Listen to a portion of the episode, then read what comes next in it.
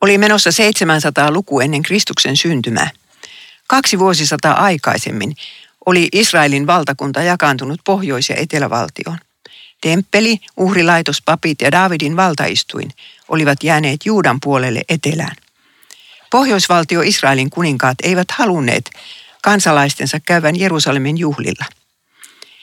Heidän joukossaan ei ollut ainoatakaan, josta raamattu todistaisi. Hän teki sitä, mikä on oikein Herran edessä. Profeetta Hosea eli pohjoisvaltiossa 700-luvun jälkipuoliskolla. Hänen toimintansa kesti suhteellisen pitkään, kolme tai neljä vuosikymmentä. Israelia hallitsivat tuohon aikaan sen viimeiset seitsemän kuningasta. Idän suurvalta Assyria voimistui ja uhkasi naapurikansojen itsenäisyyttä. Lopulta se nielaisi Israelinkin kitansa. Hosean toiminta sijoittuu aikaan ennen Israelin itsenäisyyden menetystä. Pohjoisvaltion ensimmäinen kuningas Jerobeam oli pystyttänyt vasikkapatsaan valtakunnan pohjoisosaan Daaniin ja toisen sen eteläosaan Beetteliin. Nämä olivat valtakunnan viralliset jumalanpalveluspaikat koko sen historian ajan. Lisäksi vihreille kukkuloille ympäri maata oli pystytetty Baalin ja Astarten patsaita ja niille pyhitettyjä telttoja, joissa harjoitettiin hedelmällisyysriittejä. Israel palvoi epäjumalia kuin kanaanilaiset ikään, seksiin sekoittuneilla menoilla. Samalla se kuitenkin rukoili myös Herraa. Eikä kukaan nähnyt tässä uskontojen sekoituksessa mitään outoa. Ei kukaan paitsi Herra ja Hosea. Kertomus Hosean elämästä alkaa Herran epäinhimillisellä vaatimuksella. Luku 1 ja 2. Mene ja ota portto vaimoksesi ja ota lapsiksesi ne lapset, jotka hän saa. Tämä maa on uskoton Herraa kohtaan. Se on kuin portto, joka palvelee vieraita jumalia. Hosea oli tuohon aikaan vielä nuori mies. Hän oli varmaan haaveillut avioliitosta jonkun viattoman nuoren naisen kanssa. Ja nyt hänen pitikin ottaa puolisokseen ilotyttö. Profeetta Hosean avioliitosta tuli hänen sanomansa. Näin siksi, että Jumala saisi omalle kärsivälle rakkaudelleen peilin raamattuun. Mutta mitä sanoi Gomer, kun nuori profeetta tuli häntä kosimaan? Suostuiko hän heti vai tarvitsiko miettimisaikaa? Paljonko Hosea maksoi Gomerista myötäjäisiä? Nehän piti oikeastaan maksaa vain neitsyöstä. Mitä sanoivat sulhasen vanhemmat Moisesta Miniasta ja Moisesta liitosta? Ketkä tulivat häihin? Kenen kanssa nuori pari voi seurustella? Näihin kysymyksiin emme tiedä vastausta. Sitten tapahtui ihme. Hosea rakastui vaimoonsa hyvin syvästi, kaikesta huolimatta. Mutta pystyykö Gomer uskomaan, että aviomies rakasti häntä todella? Vai kalvoiko häntä ehkä tällainen epäilys? Jos mies vain tietäisi, mitä minä olen tehnyt, niin hän potkaisisi minut heti ulos talostaan. Ehkä pariskunta koki ensin onnellisenkin ajan. Vauvaa odotettiin yhdessä. Pojan synnyttyä vanha elämäntapa alkoi kuitenkin houkutella Gomeria. Hänen oli pinnisteltävä sopiakseen kiltin aviovaimon rooliin. Pariskunnalle syntyi loppujen lopuksi kaksi poikaa ja tytär. Vain vanhimmasta sanotaan selvästi, että hän oli Hosean poika. Sitten Herra käski antaa lapsille hyvin oudot nimet. Esikoispojasta hän sanoi näin. Luku yksi ja kolme. Anna pojalle nimeksi Israel, sillä minä särjen Israelin jousen Israelin tasangolla. Israel siis tulisi häviämään ratkaisevan taistelun Israelin tasangolla. Tyttären nimestä Herra sääti, anna hänelle nimeksi Looruhama, ei rakastettu, sillä minä en enää osoita rakkautta Israelia kohtaan. 1.6. Ja Kuopuksesta, anna hänelle nimeksi Looammi, ei minun kansani, sillä te ette enää ole minun kansani, enkä minä ole enää teidän Jumalanne. 1.9. Isovanhemmat ja sukulaiset pudistelivat varmasti kauhuissaan päätään. Kaikkihan luulevat, että te ette rakasta lapsianne. Mutta tarkoitus olikin juuri se, että israelilaiset hätkähtäisivät kuullessaan profeetan lasten nimet. Loo Ruhaman nimi osoitti, että Herran kärsivällisyydellä oli rajansa. Hän ei tulisi loputtomiin katselemaan Israelin epäjumalan palvelusta. Ja Lo Ammin nimestä voitiin päätellä, että Israel oli vaarassa menettää erityisasemansa Jumalan valittuna kansana. Gomer ei pitkän päälle kestänyt ruoanlaittoa, pyykinpesua ja lastenhoitoa, vaan kaipasi entistä ravintolaelämäänsä. Hosea näki vaimonsa rauhattomuuden ja joutui kysymään itseltään, oliko tällä ehkä joku toinen. Miksi ei hänen uskollinen rakkautensa Goomerille riittänytkään? Eräänä päivänä vaimo ei tullutkaan illalla kotiin. Sitten poissaoloja alkoi tapahtua yhä useammin.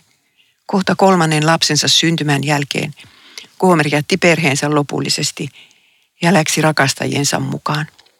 Avioliitto oli varmaan kestänyt vain viitisen vuotta. Yhtäkkiä Hosea huomasi olevansa kolmen pienen lapsen yksinhuoltaja. Hän joutui kokemaan jätetyksi tulemisen tuskat pohjia myöten. Miten Gomer oli voinut pitää hänen rakkauttaan pilkkanaan? Miten hän oli voinut heittää sen menemään kuin vanhan rukkasen? Ehkä Aisan kannattajalle hieman naureskeltiinkin hänen selkänsä takana. Sukulaiset ja naapurit nyökyttelivät päätään. Johan me sen sanoimme. Kaiken kukkuraksi Hosea Parka alkoi kuulla huhuja siitä, mitä vaimo hänestä maailmalla kertoi. Ettei mukaan ollut saanut häneltä mitään hyvää avioliittovuosiensa aikana. Luku 2 ja 8. Gomer on sanonut, minä haluan juosta rakastajieni perässä. He antavat minulle ruoan ja juoman, villavaatteet ja pellavapuvut, öljyvoiteet ja viinit. Hosea oli sekaisin surusta ja samalla sydänjuuriaan myöten haavoitettu. Hän tiesi antaneensa vaimolleen kaiken sen hyvän, jota tämä nyt tuhlasi rakastajinsa. Hosea huusi raivoissaan lapsilleen, ettei Gomer ollut enää hänen vaimonsa eivätkä lapset hänen lapsiaan. Tyypillinen hylätyn rakkauden reaktio. Jumala ei siis palkinnut nuorta profeettaa onnella, vaan teki hänet onnettomaksi. Sydämen piti särkyä tehtävän tähden. Pahan piti muuttua yhä pahemmaksi kaikista rukouksista huolimatta. Näin Hosea kasvatettiin perheen elämän kautta. Mikään ei kasvata julistajaa samassa määrin kuin läheisissä ihmissuhteissa koettu kärsimys. Hyvä kuulijani, Koko ajan tämä tarina on kuvannut paitsi Hosean ja Gomerin särkynyttä avioliittoa, myös Herran suhdetta omaan kansansa Israeliin. Israelin epäjumalan palvelus tuntui Herrasta yhtä pahalta kuin vaimon uskottomuus Hoseasta. Itse asiassa epäjumalan ei tarvitse olla kivestä tai puusta tehty. Sinun epäjumalasi on se ihminen tai asia, joka estää sinua uskomasta Jeesukseen, tottelemasta hänen käskyjään – lukemasta raamattua, käymästä kirkossa ja kristillisissä tilaisuuksissa ja antamasta elämääsi Jeesuksen palvelukseen. Tai sitten epäjumalasi on se himo, joka saa sinut rikkomaan kymmentä käskyä ja toimimaan väärin itseäsi ja toisia kohtaan. Rakastajissa ja epäjumalissa on se paha puoli, etteivät ne koskaan anna tyydytystä palvojansa sydämelle. Ne pettävät ja jättävät hänet. Hurmio menee nopeasti ohi ja jättää jälkeensä karrelle palaneen sydämen. Itse asiassa epäjumalat riistävät palvojaltaan hänen vapautensa ja alentavat hänet orjan asemaan. Juuri näin kävi Gomer paralle. Joku rakastajista möi hänet orjaksi ja pisti rahat taskuunsa. Gomer joutui nyt raatamaan pakkotyössä aamusta iltaan. Toivottavasti ei sentään seksiorjana. Silloin muistuivat mieleen hyvä mies ja kolme pientä lasta – jotka Gomer oli niin kylmästi pettänyt ja jättänyt, ja vielä heittiön tähden. Ne ihmiset tai asiat, jotka me asetimme Jeesuksen ja hänen sanansa edelle, tuottavat meillekin lopulta vain katkeran pettymyksen. Olisi ollut helpompaa, jos Hosea olisi voinut jatkaa vaimonsa vihaamista, mutta sitäpä hän ei voinutkaan. Kaiken loukatun ylpeytensä keskelläkin hän ikävöi Koomeria takaisin – näin hän itse kertoo. 3.1. Sitten Herra sanoi minulle, mene vielä ja rakasta naista, jota hänen puolisonsa rakastaa, mutta joka rikkoo avion. Näin siis Herra paljasti profeetalle tämän sydämen tunteet, sinähän rakastat vielä vaimasi. Onko siis mahdollista, että joku voi rakastaa toista ihmistä silloinkin, kun on tullut tämän pettämäksi? On. Ja juuri siitä rakkaudesta Hosean kirja kertoo. On olemassa rakkautta, joka suostuu antamaan toiselle anteeksi suurimmatkin pahat teot yhä uudelleen. On rakkautta, joka suostuu rakastamaan toista, vaikka sitten yksipuolisella rakkaudella. Ja sehän se sitä oikeaa rakkautta vasta onkin. Maailma olisi pimeä paikka, jollei kukaan rakastaisi toista tällä tavalla. Gomer ei ollut pyytänyt apua, ei ollut muuttunut paremmaksi, eikä ollut ottanut ensimmäistä askelta palatakseen miehensä luo. Todennäköisesti hän ei jaksanut edes toivoa, että Hosea huolisi hänet koskaan takaisin. Profeetta toimi omasta aloitteestaan, meni ostamaan vaimonsa vapaaksi joltakulta orjapiiskurilta ja vieläpä maksoi hänestä 15 hopeasekeliä ja puolitoista homermittaa ohria. Mahdollisesti tyhjensi pankkitilinsä ja viljavarastonsa maksaakseen koomerista morsiamen hinnan vielä toiseen kertaan. Kun Hosea ilmestyi ilotalon ovelle lunnasrahat mukanaan, ymmärsi Koomer ensimmäistä kertaa elämässään, mitä todellinen rakkaus on. Siihen asti hän oli aina luullut, ettei hänen miehensä välittäisi hänestä, jos tuntisi tarkkaan hänet ja hänen menneisyytensä. Mutta nyt Hosea tunsi sen ja tuli silti ostamaan häntä vapaaksi. Niinkö paljon mies siis rakasti häntä, että oli valmis aloittamaan alusta ja kärsimään sen häpeän, jonka vaimo oli vetänyt perheensä päälle. Kyllä, juuri niin paljon. Sen Gomer näki nyt omin silmin. Itse asiassa se rakkaus, jota Hosea tunsi porttovaimoaan kohtaan, on mitä kirkkain ennakkokuva Jeesuksen rakkaudesta. Ihminen tahtoo luonnostaan rakastaa vain sitä, joka on hänen rakkautensa arvoinen. Jeesus rakastaa ihmistä, joka ei millään tavalla ole hänen rakkauttaan ansainnut. Ja sillä tavalla hän tekee rakkautensa kohteista arvokkaan. Hyvä kuulijani, tässä puhutaan nyt Jeesuksesta ja sinusta. Kuten Gomer kuului Hosealle avioliiton perusteella, samoin sinäkin kuulut Jeesukselle luomisen perusteella. Sinä olet hänen, koska hän on sinut tehnyt. Mutta samoin kuin Gomer petti miehensä, olet sinäkin pettänyt Herrasi Jeesuksen monta kertaa erilaisten epäjumalien kanssa. Samoin kuin Hosea meni lunastamaan orjuuteen joutuneen vaimonsa takaisin itselleen, samoin lunasti Jeesuskin sinut. Ei kullalla eikä hopealla, vaan pyhällä kalliilla verellään. Et sinä häntä siihen houkutellut. Hän toimi yksipuolisen rakkautensa vaikutuksesta. Timoteuskirjeessä sanotaan, jos me olemme olleet uskottomia, pysyy hän kuitenkin uskollisena, sillä omaa olemustaan hän ei voi kieltää. Hosean elämä oli hänen sanomansa, mutta lisäksi profeetta myös saarnasi kymmenet vuodet kansansa syntejä vastaan. Hosea aloitti papeista ja julisti, että heidän olisi pitänyt opettaa Israelin kansalle Jumalan lakia. Sen sijaan he suorastaan rohkaisivat sitä synnin tekoon. Luku 4 ja 4. Sinua pappi minä syytän. Sinä saatat kansasi tuhoon. Näin tuhoutuu minun kansani, sillä kukaan ei tunne minua. Koska sinä olet hylännyt minut, hylkään minäkin sinut, et saa enää olla pappinani. Sinä olet unohtanut Jumalasi lain, minäkin unohdan sinun lapsesi. Papit tekivät yhä enemmän syntiä minua vastaan. He ovat saaneet elantonsa kansani syntiuhreista, siksi sen pahat teot ovat heille mieleen. Sitaatti loppu. Edellä olevista jakeista näemme, että on mahdollista olla pappi ja joutua silti Jumalan hylkäämäksi. Tämä pitää paikkansa meidänkin päivinämme. Liberaali teologia, tunnustamaton synti ja armon välineiden laiminlyönti ovat vieneet monelta papilta ja saarnamieheltä heidän uskonsa ja uskottavuutensa. Ja huomattavaa on myös se, että miten paljon Hosea tässä korostaa, että lakia on julistettava. Se on papin velvollisuus. Suuri este Jumalan tuntemiselle oli Hosean mukaan huoruuden henki. Luku 5 ja 4. Sinussa on huoruuden henki, sinä et tunne Herraa. Sukupuolielämän synnit voivat saada yksityisen ihmisen tai kokonaisen kulttuurin siinä määrin valtaansa, että on kuin tosiaan oltaisin pahan hengen riivaamia. Kulttuuri fiksoituu seksuaalisuuteen ja pyörii sen ympärillä. Tuntuuko tutulta? Tuohon aikaan huoruuden hengen leviämistä edisti Baalin ja Astarten palvonta. Pyhäkköporton, tai pyhäkköpojan palveluksiin turvautuminen tuhosi vääjäämättä ihmisen oman avioliiton ja teki hänestä nautinnon orjan. Meidän aikanamme huoruuden henkeä levittävät tehokkaasti paitsi internetin pornosivut, myös viideteollisuus. Huoruuden henki saa totuuden näyttämään valheelta ja valheen totuudelta. Se sokaisee ihmisen silmät niin, ettei mikään tunnu hänestä enää väärältä. Kaikenlainen seksi muuttuu sallituksi. Partneria saa vaihtaa miten monesti hyvänsä.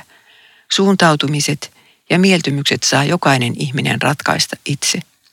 Monogaaminen avioliitto ja seksuaalinen pidättyvyys ovat poissa muodista. Suurin osa nuorisoa ei edes tiedä, mitä sana selibaatti merkitsee. Jopa äidin vaisto häviää huoruuden hengelle. Sen hengen vallassa Gomerkin hylkäsi kolme pientä lastaan. Huoruus ja viini vievät kansalta järjen, valitti Hosea, luku 4 ja 11. Yhtä hyvin tämän lauseen voisi soveltaa meidän aikaamme ja sanoa, että porno ja viina vievät kansalta järjen. Traagista oli se, että eläessään huoruuden hengen vallassa Israelin kansa luuli kuitenkin tuntevansa Herran. Luku 8 ja 1. Kansani on rikkonut minun liittoni, kapinoinut lakiani vastaan. Se huutaa minulle, Jumalani, me tunnemme sinut, me olemme Israel. Mutta siinä Israel oli väärässä. Herra vastasi sille Hosean suulla, uskollisuutta minä tahdon, en uhrimenoja, Jumalan tuntemista, en polttouhreja. Itse asiassa Jumala opitaan tuntemaan vain yhdellä ainoalla tavalla, syntien anteeksi antamuksen kautta. Israelin suuri erehdys oli se, ettei se myöntänyt sitä tarvitsevansa. Me opimme tuntemaan toisen ihmisen sydämen vasta silloin, kun saamme häneltä pahuutemme anteeksi. Sama pätee Jumalaan. Niin kauan kuin Gomer ei nähnyt syntejään, ei hän myöskään antanut miehensä rakkaudelle mitään arvoa. Ja niin kauan kuin me emme näe, emmekä tunnusta syntejämme, me emme voi tuntea Jumalan sydäntä. Sitä sydäntä, joka tuli paljastetuksi ristillä. Miten Hosean ja Gomerin tarina sitten päättyi? Siinä kävi niin, että ostettuaan vaimonsa takaisin, Hosea määräsi hänet karanteeniin. Näin hän sanoi, luku kolme ja kolme. Sinun täytyy olla nyt kauan aikaa täällä ja odottaa. Varo, et ole uskoton ja mene muiden miesten mukaan. Kun tottelet minua, niin aikanaan minä tulen luoksesi. Hosea ei siis pakottanut vaimoaan tulemaan takaisin luokseen, vaan jätti tälle vapauden valita. Rakkaus ei pakota, eikä sitä voida pakottaa. Mutta jos mikään voi muuttaa ihmissydäntä, niin se on ehdottoman hyväksynnän kokeminen. Armo on universumin mahtavin voima. Mikään muu voima ei voinut katkaista koomerinkaan sydämestä synnin ja itsehalveksunnan noidan kehää. Sen teki vain ehdoton rakkaus. Hosea siis otti riskin ja jäi odottamaan vaimonsa vastausta. Jos hyvin kävisi, Gomer saisi arvonsa takaisin omissa silmissään ja kaikkien muidenkin silmissä. Osoittihan Hosea hänen olevan sen arvoinen nainen, että hänet kannatti ostaa omakseen kaksikin kertaa. Miten hyvää tämä tieto varmaan tekikään Gomer paran haavoitetulle sydämelle. Nuoresta asti hän oli ollut siinä määrin synnin orja, ettei ollut pystynyt valitsemaan itse omaa tietään. Vasta ehdottoman rakkauden kokeminen antoi hänelle valinnan mahdollisuuden. Raamatun lukija ei voi muuta kuin toivoa, että Koomer olisi ymmärtänyt tehdä oikean valinnan. Hoseakin haaveili uudesta alusta ja uudesta kihlauksesta. Entä miten Herran ja Israelin rakkaustarina sitten päättyi? Karanteeni tarkoitti Israelin kohdalla pakkosiirtolaisuutta, jonne se vietiin vielä Hosean elinaikana. Tarkoitus oli, että kansa oppisi Assyrian vankeudessa uskomaan Jumalansa rakkauteen ja heittäisi menemään epäjumalansa. Valitettavasti tämä karanteeni ei kuitenkaan tuottanut toivottua tulosta. Pohjoisvaltio piti epäjumalansa pakkosiirrossakin. Kymmenen heimoa eivät koskaan palanneet kotimaahansa, vaan hävisivät Assyrian suureen sulatusuuniin. Hosea ja Gomer joutuivat kokemaan nämä Israelin historian viimeiset dramaattiset vaiheet aina valtakunnan tuhoutumiseen saakka. Toivoa sopii, että he saattoivat ottaa tämän koettelemuksen vastaan yhdessä. Mutta Hosea myös ennustaa ajasta, jolloin hänen lastensa profeetalliset nimet, ei rakastettu ja ei minun kansani muuttuvat. Luku 2 ja 1. Kerran Israelin jälkeläisiä on oleva kuin merenrannan hiekkaa, jota ei voi mitata eikä laskea. Sen sijaan, että heille nyt sanotaan, te ette ole minun kansani, heille sanotaankin näin, te olette elävän Jumalan lapsia. Sanokaa silloin velillenne, te olette minun kansani, sanokaa sisarillenne, teidän nimenne on rakastettu. Jeesuksen ristissä ratkesi se ongelma, miten ei-rakastetusta louruhamasta voi tulla rakastettu ruhama, ja ei Jumalan kansasta looammista voi tulla Jumalan kansa ammi. Se tapahtui niin, että Jeesus teki noiden lasten kanssa autoaan vaihtokaupan ja otti itselleen heidän nimensä. Kun Jumala hylkäsi poikansa ristillä, hänestä tuli ei-rakastettu ja ei minun poikani. Mutta juuri sillä tavalla Jeesus hankki meille syntisille lapsen oikeuden takaisin. Paavali lainaa yllä olevia Hosean sanoja puhuessaan niistä ihmisistä, joita ei alun perin ollut kelpuutettu Jumalan kansan jäseniksi. Roomalaiskirja 9. Nyt tulevat Kristuksessa valituiksi myös pakanat. Nyt pakanoistakin voi tulla ammeja ja ruhamoita, autuaan vaihtokaupan tähden. Mutta Jumalan ja Israelin tarinakaan ei ole vielä lopussa. Kerran tulemme näkemään, mitä tarkoittaa Jumalan lupaus. Minä parannan heidät heidän uskottomuudestaan, luku 14 ja 5. Ja koko Israel on pelastuva, roomalaiskirja 11.26. Yksi selitys on tämä. Kymmenen heimoa jäi asumaan alueelle, johon ajanlaskumme ensimmäisinä vuosisatoina syntyi kukoistava syyrialainen kirkko. Se teki niin innokkaasti lähetystyötä, että vei evankeliumin Mongolian ja Kiinaan saakka. Sanotaan, että vuonna tuhat jälkeen Kristuksen oli Damaskoksen itäpuolella enemmän kristittyjä kuin sen länsipuolella. Aivan varmasti tuhannet ja taas tuhannet Israelin kymmenen heimon jälkeläiset kääntyivät noina vuosisatoina kristityiksi ja pääsivät sillä tavalla uuden Israelin jäseniksi. Todelliseen Israeliin kuuluvat nimittäin nyt kaikki ne juutalaiset ja pakanat, jotka uskovat Jeesukseen. Hosean kirjassa kerrotaan, miten sekä profeetta että Herra haaveilivat uudesta kihlauksesta rakastettunsa kanssa. Luku 2 ja 16. Katso, minä suostuttelen hänet mukaani, vien hänet autiomaahan, puhun hänelle suloisesti, siellä hän vastaa kutsuuni kuin nuoruutensa päivinä. Minä kihlaan sinut, otan omakseni ainiaksi – minä liitän sinut itseeni vanhurskauden ja oikeuden siteen, rakkaudella ja hyvyydellä. Minä liitän sinut itseeni uskollisuuden siteen, ja sinä tulet tuntemaan Herran. Sitaatti loppu. Tämähän tarkoittaa uutta liittoa, jonka Jeesus solmi opetuslastensa kanssa viimeisenä iltanaan. Meidän kanssamme se liitto on solmittu kasteessa. Jumalan puolelta tuo liitto on pätevä, vaikka me olisimme sen moneen kertaan rikkoneetkin. Hosean kirjan viimeinen luku kertoo ajasta, jolloin epäjumaliinsa väsynyt kansa tai yksityinen ihminen tekee elämästään oikeat johtopäätökset. Luku 14 ja 4. Assyria ei meitä auta. Ratsuihin emme enää turvaudu. Emme enää sano omien kättemme töille Jumalamme. Vain sinulta, Herra, orpo saa osakseen rakkauden. Sitaatti loppu. Erässä mielessä Jumala on päässyt tahtomansa päämäärään meidän kohdallamme, kun hän kuulee suustamme tämän rakkauden tunnustuksen. Vain sinussa orpo saa osakseen rakkauden. Olen pettynyt kaikkeen ja kaikkiin. Kukaan ei rakastanut minua sillä tavalla, kuin koko ikäni odotin ja toivoin. Moni ihminen petti ja jätti minut. Olen jäänyt yksin, olen orpo. Mutta sinulta, Herra Jeesus, minä kuitenkin saan sen rakkauden, jonka varassa jaksan elää ja kuolla. Sinä et koskaan minua petä etkä jätä, muuta en tarvitse. Jos Hosea teki tämän johtopäätöksen hylätyksi tultuaan, ei hänen sydämensä ollut särkynyt turhaan. Jos Koomer teki tämän johtopäätöksen karanteeniin jouduttuaan, eivät hänenkään harharetkensä olleet menneet hukkaan. Jos Israel teki ja tekee tämän johtopäätöksen, niin senkin ahdistukset muuttuvat siunauksiksi. Entä sinä ystäväni? Voitko sinä sanoa tänään Jeesukselle, vain sinulta orpo saa osakseen rakkauden? Jos et ole saanut ihmisiltä osaksesi sitä rakkautta, jota kaipasit, niin Jeesukselta sinä sitä saat. Ja jollei sinulla itselläsi ole kaiken kärsivää ja kaiken kestävää rakkautta läheisellesi annettavana, niin voitan aina viedä heidät hänen luokseen, jolta se rakkaus ei koskaan lopu kesken.